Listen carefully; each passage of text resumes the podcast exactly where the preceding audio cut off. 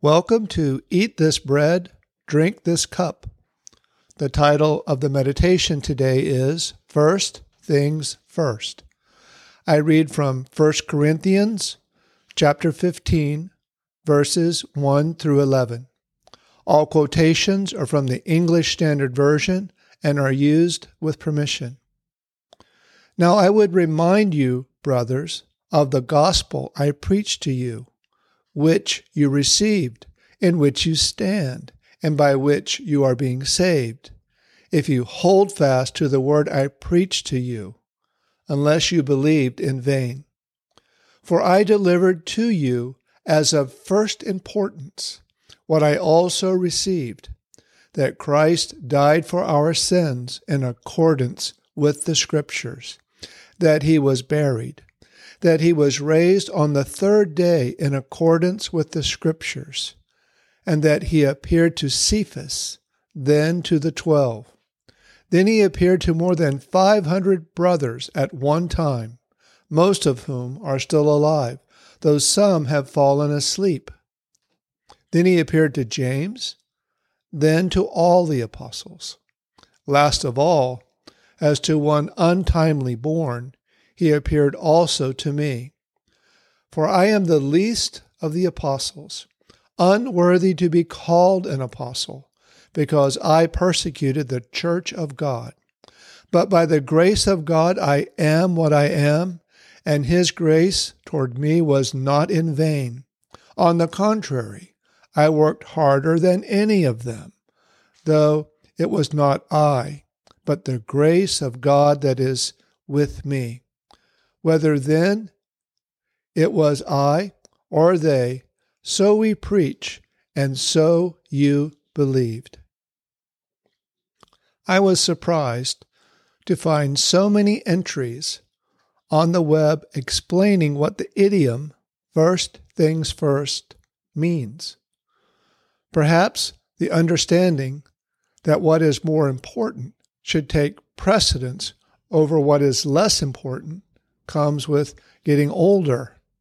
There's less time for small talk. Of all the things the Apostle Paul has said, he relates, first and foremost, three facts to the Christians at Corinth. Christ died for our sins. Christ was buried, and Christ was raised on the third day. While everyone dies and is buried, only one man, Jesus, has been raised from the dead. And it is this assertion he backs up with 514 first hand witnesses. Given the importance of these three facts, even four, is it possible for the emblems of the Lord's Supper to help us remember them? The first fact is that Christ is present. He was sent by God to be the Savior of the world. He is represented by the bread. He himself said that he was the bread of life. The bread and the wine in the cup represent Jesus' death on the cross.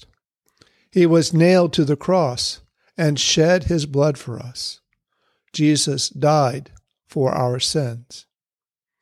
As we partake of the bread and drink the wine from the cup, they disappear from our sight, like Jesus did when he was buried. When the cup returns to our sight, it is empty, like the empty grave. Jesus was resurrected from the dead. Our empty cup is joined today by millions upon millions of empty cups around the world as our brothers and sisters in Christ remember our Savior Jesus. They are not witnesses of his resurrection, but they are witnesses of our shared belief that Jesus is the Christ, the Son of God, our Savior and King. Do you want to share the gospel? Then, like the Apostle Paul, remember first things first and share the story of the gospel as told by the bread and the cup. Let us pray. Abba, Father, today we bless and set aside this bread and the fruit of the vine in this cup to remember your Son Jesus. We know that the bread represents his body that was nailed to the cross, and the fruit of the vine represents his blood that he shed for us. As we pour out the wine from the cup, we are reminded of how Jesus poured out his own blood that our sins might be forgiven. We are so grateful for Jesus' love for us and awed that he was willing to give up his life for us. He reigns now, Father, at your right hand because you rescued him from the grave. He is resurrected from the dead. In partaking of the bread and drinking from the cup, we remember your Son Jesus and the gospel message he came to proclaim.